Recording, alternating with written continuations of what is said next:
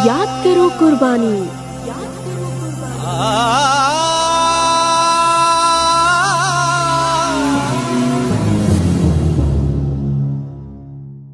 नब्बे दशमलव आठ मेगा पर आप सुन रहे हैं रेडियो आज़ाद हिंद, देश का चैनल, देश के लिए।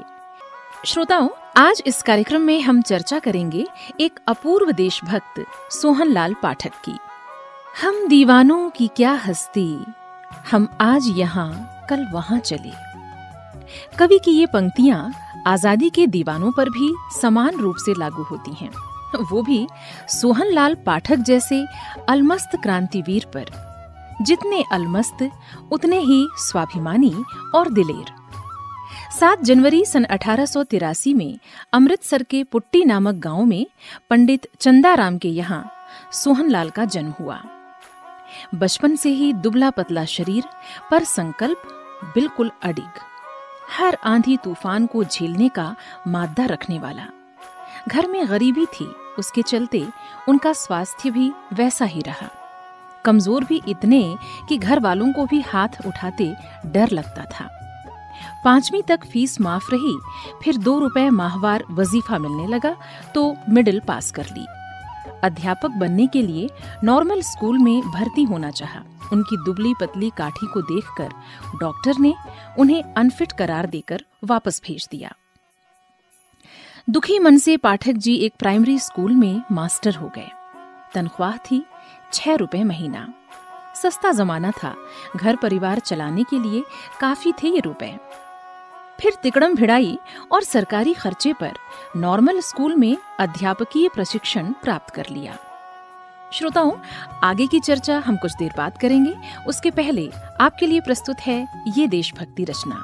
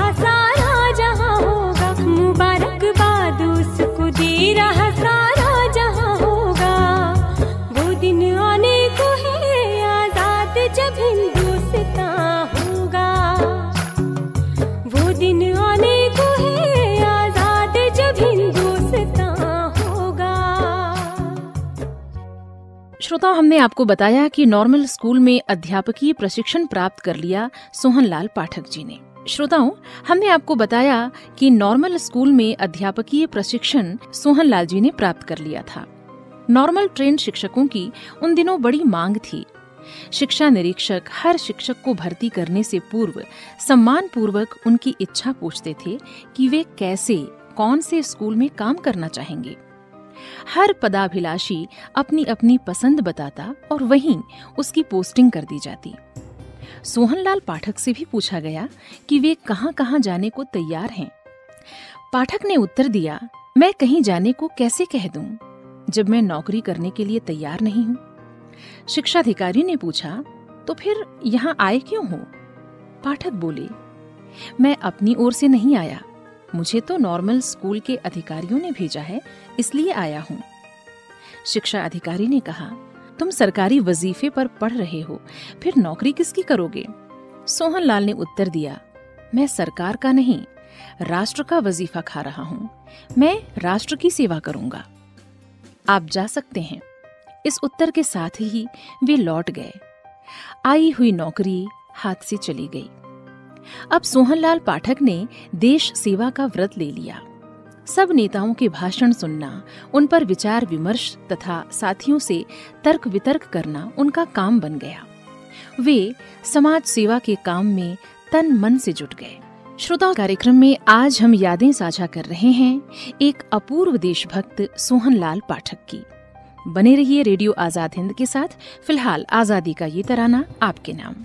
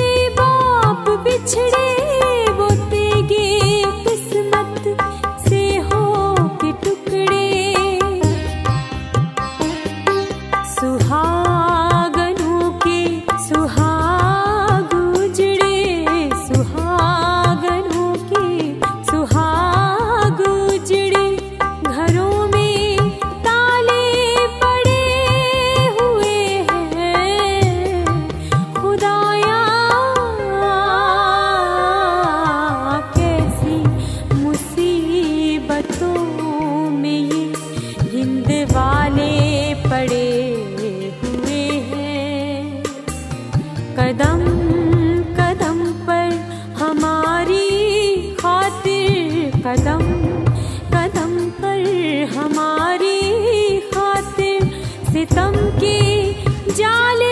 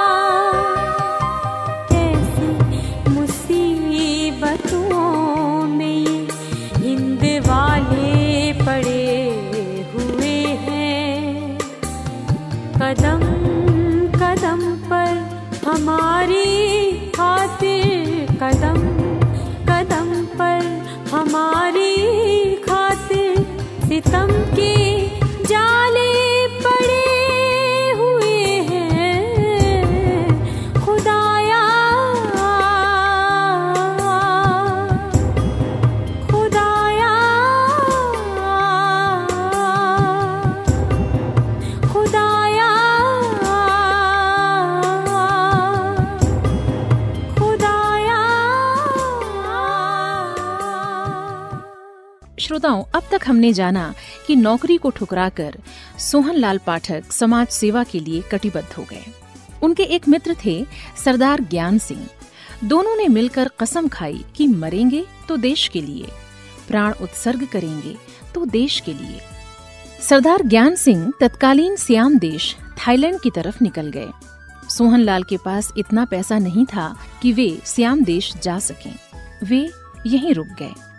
वैवाहिक बंधन में बंधे संतान सुख प्राप्त हुआ। उनकी योग्यता की धाक तो जमी हुई थी। लाहौर के पीएवी स्कूल में 21 रुपए मासिक पर वे शिक्षक नियुक्त हो गए।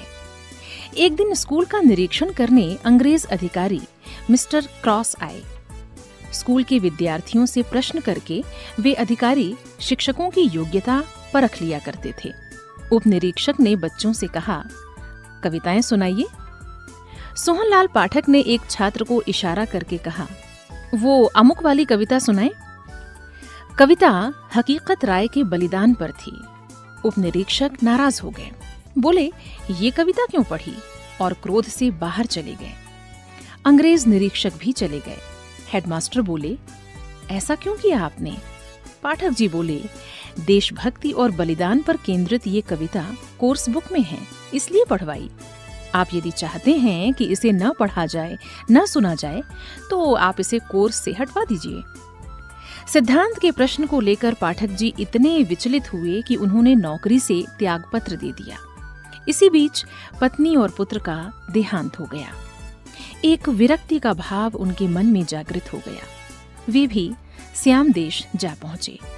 उन दिनों वहाँ रेलवे लाइन बन रही थी। मजदूरों की निगरानी करने के लिए उन्हें अस्सी रुपए मासिक पर नौकरी मिल गई। घूम घूम कर मीलों पैदल चलकर निगरानी करनी पड़ती थी। पर उनका मन वहाँ नहीं लगा।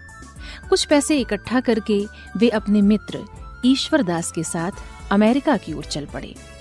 रास्ते में, हांगकांग में उनके मित्र की मृत्यु हो गई। फिर वो वहाँ कुछ दिन रुके और नौकरी की कुछ पैसा कमाया और मनीला होते हुए अमेरिका पहुँच गए। श्रोताओं, आगे क्या हुआ, ये हम आपको बताएँगे इस राष्ट्रभक्ति गीत के बाद।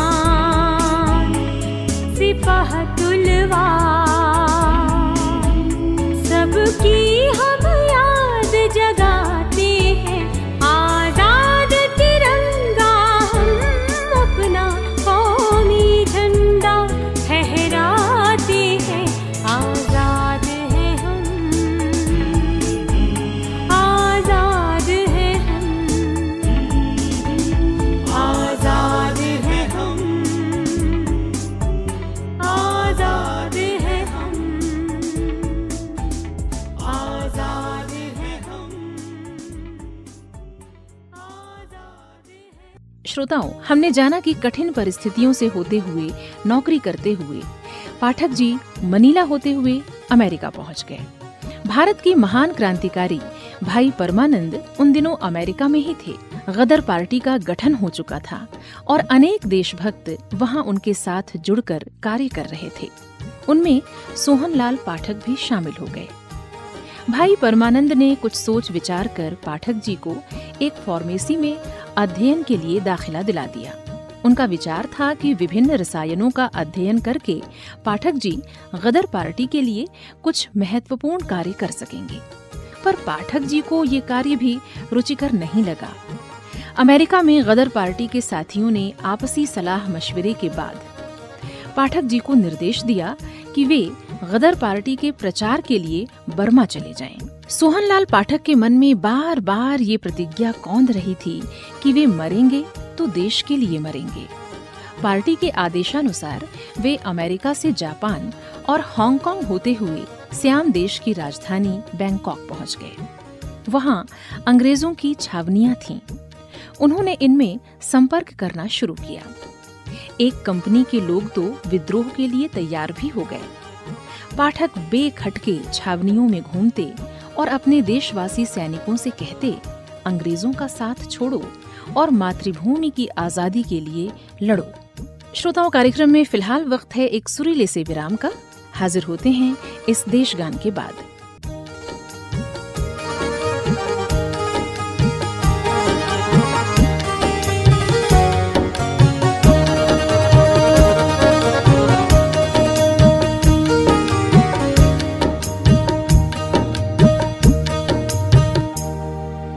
कर कटेंगे यार अब ये बेशुमार फाका। क्यों कर कटेंगे यार अब ये बेशुमार फाका?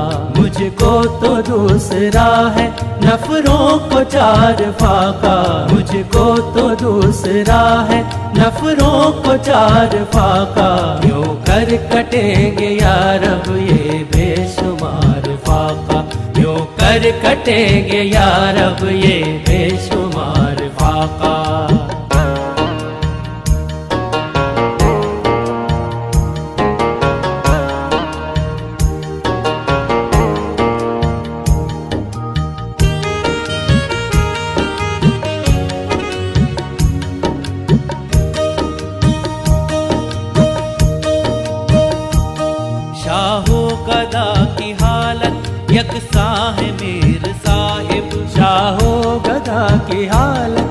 हालत यकसा है मीर साहिब। शाहो गदा की हालत यकसा है मीर साहिब। तनख्वाहदार भूखे रोजी नदार फाका तनख्वाहदार भूखे रोजी नदार फाका क्यों कर कटेंगे यार अब ये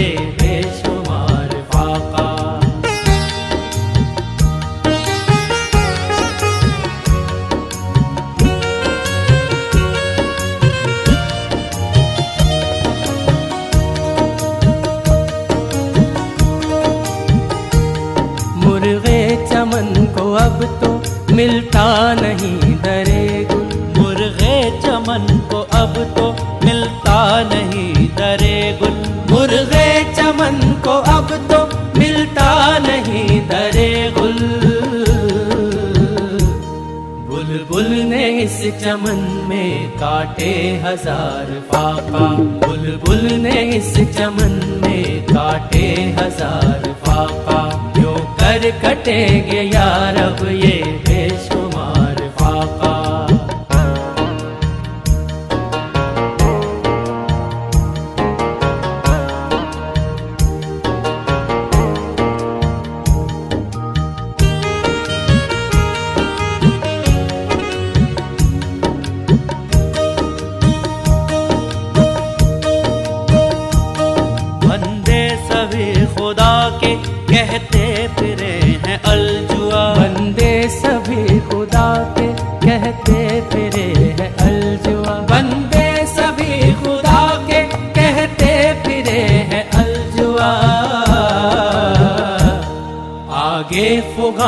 कहूँ क्या सारा दयार फाका।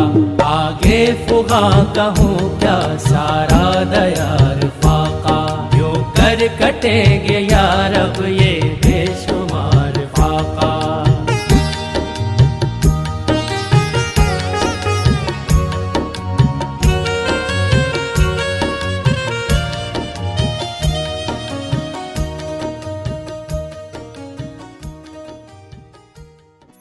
चर्चा कर रहे थे कि पाठक जी बेखटक छावनियों में घूमते थे और वहाँ देशवासी सैनिकों से कहते थे कि अंग्रेज़ों का वो साथ छोड़ दें और देश की आज़ादी के लिए लड़ाई करें। एक भारतीय जमादार बहुत दिनों से उनकी गतिविधियाँ ताड़ रहा था। एक दिन उसने पाठक जी को रोका। पाठक जी समझे कि शायद गदर के बारे में कुछ पूछना चाह रहा है, पर उसने कांपते हुए पाठक जी के हाथ पकड़ लिए। फिर अपने लोगों को आवाज़ देकर बुला लिया। पाठक जी के पास पिस्तौल थी, पर अपने देशवासी भाई को मारने का ख्याल उनके मन में नहीं आया। पाठक जी पकड़ लिए गए। तलाशी लेने पर उनके पास दो भरे हुए पिस्तौल, गोलियाँ, बम बनाने का लिखा हुआ नुस्खा, कुछ उर्दू अरबी की पुस्तकें और मुल्ला मौलवी द्वारा दिए फतवे की प्रतियाँ मिली। उन्हें मांडले जेल में रखा गया। 14 दिसंबर सन 1915 को उनके मुकदमे की सुनवाई शुरू हुई और केवल एक दिन में 15 दिसंबर सन 1915 को निर्णय सुना दिया गया। उन्हें मृत्युदंड की सजा सुनाई गई। आज हम चर्चा कर रहे हैं सोहनलाल पाठक जी की। हमारी बातचीत आगे भी जारी रहेगी। उसके पहले आइए सुनते हैं ये देशभक्ति गीत।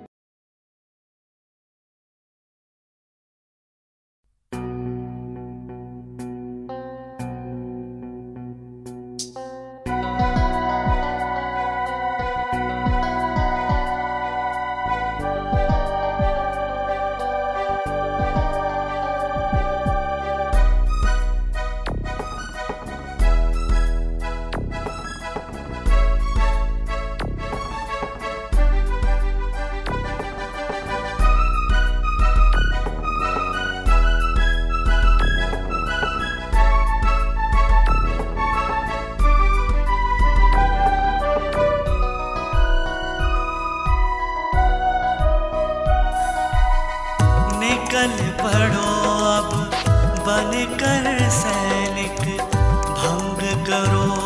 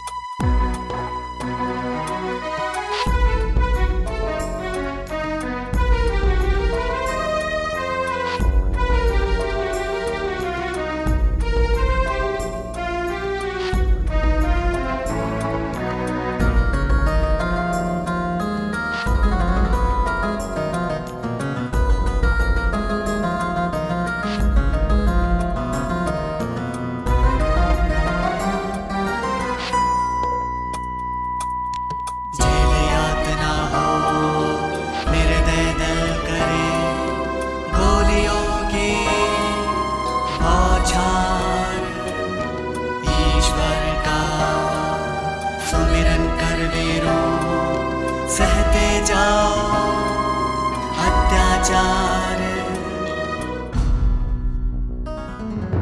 जेल यातना हो, निर्दय दल करे गोलियों के बौछार।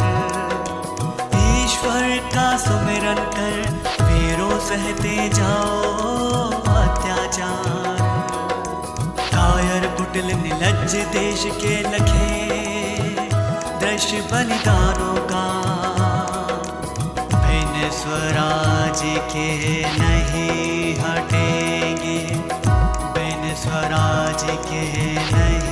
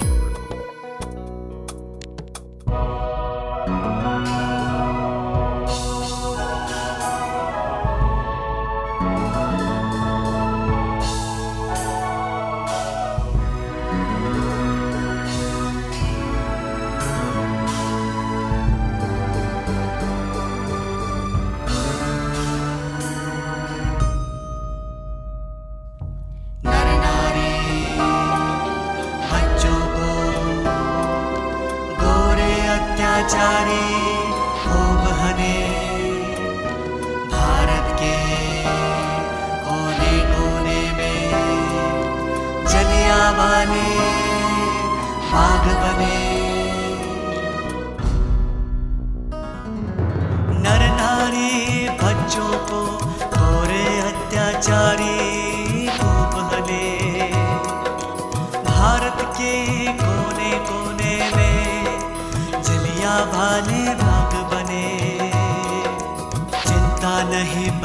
लहराता चौदशी उन जवानों का। बिन स्वराज के नहीं हटेंगे। बिन स्वराज के नहीं हटेंगे।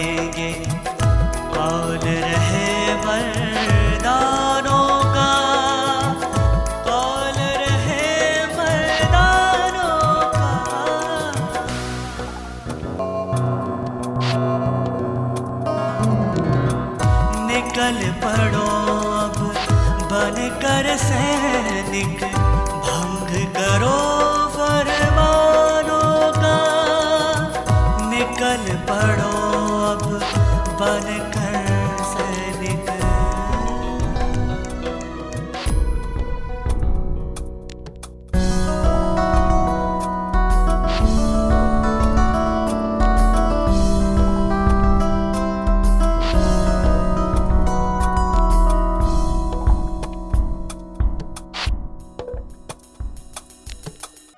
जैसा कि हमने बताया कि 14 दिसंबर सन 1915 को पाठक जी के मुकदमे की सुनवाई हुई और केवल एक दिन में ही निर्णय सुना दिया गया और उन्हें मृत्युदंड की सजा सुनाई गई। पाठक जी जितने दिन भी जेल में रहे, वे जेल के नियमों और अधिकारियों की अवज्ञा ही करते रहे। उनका तर्क था, जो सरकार अन्यायी और अत्याचारी है, मैं उसके नियमों का पालन क्यों करूँ? किसी भी जेल के अधिकारी के आने पर वे उठकर खड़े नहीं होते थे। एक बार बर्मा के गवर्नर महोदय जेल के निरीक्षण पर आए। पाठक जी उनसे शिष्टाचार के नाते बातें करने लगे। उनके विचारों से प्रभावित होकर लार्ड साहब बोले, यदि आप माफ़ी मांग लें तो अंग्रेज़ी सरकार आपको माफ़ कर सकती है। देशभक्त सोहन लाल ने दिलेरी से उत्तर दिया, जुल्म ज्यादतियाँ तो अंग्रेज़ सरकार करे और माफ़ी मैं मांगू? माफ़ी तो अंग्रेज़ी सरकार को मुझसे मांगनी चाहिए। फांसी के एक दिन पहले तक उनसे माफीनामा के लिए प्रयत्न किए जाते रहे, पर वे दृढ़ प्रतिज्ञ थे। इस अदम्य वीर को जनवरी सन 1916 में फांसी पर लटका दिया गया। उसने भारत माता की जय बोलते हुए अपने हाथों फांसी का फंदा चूम लिया।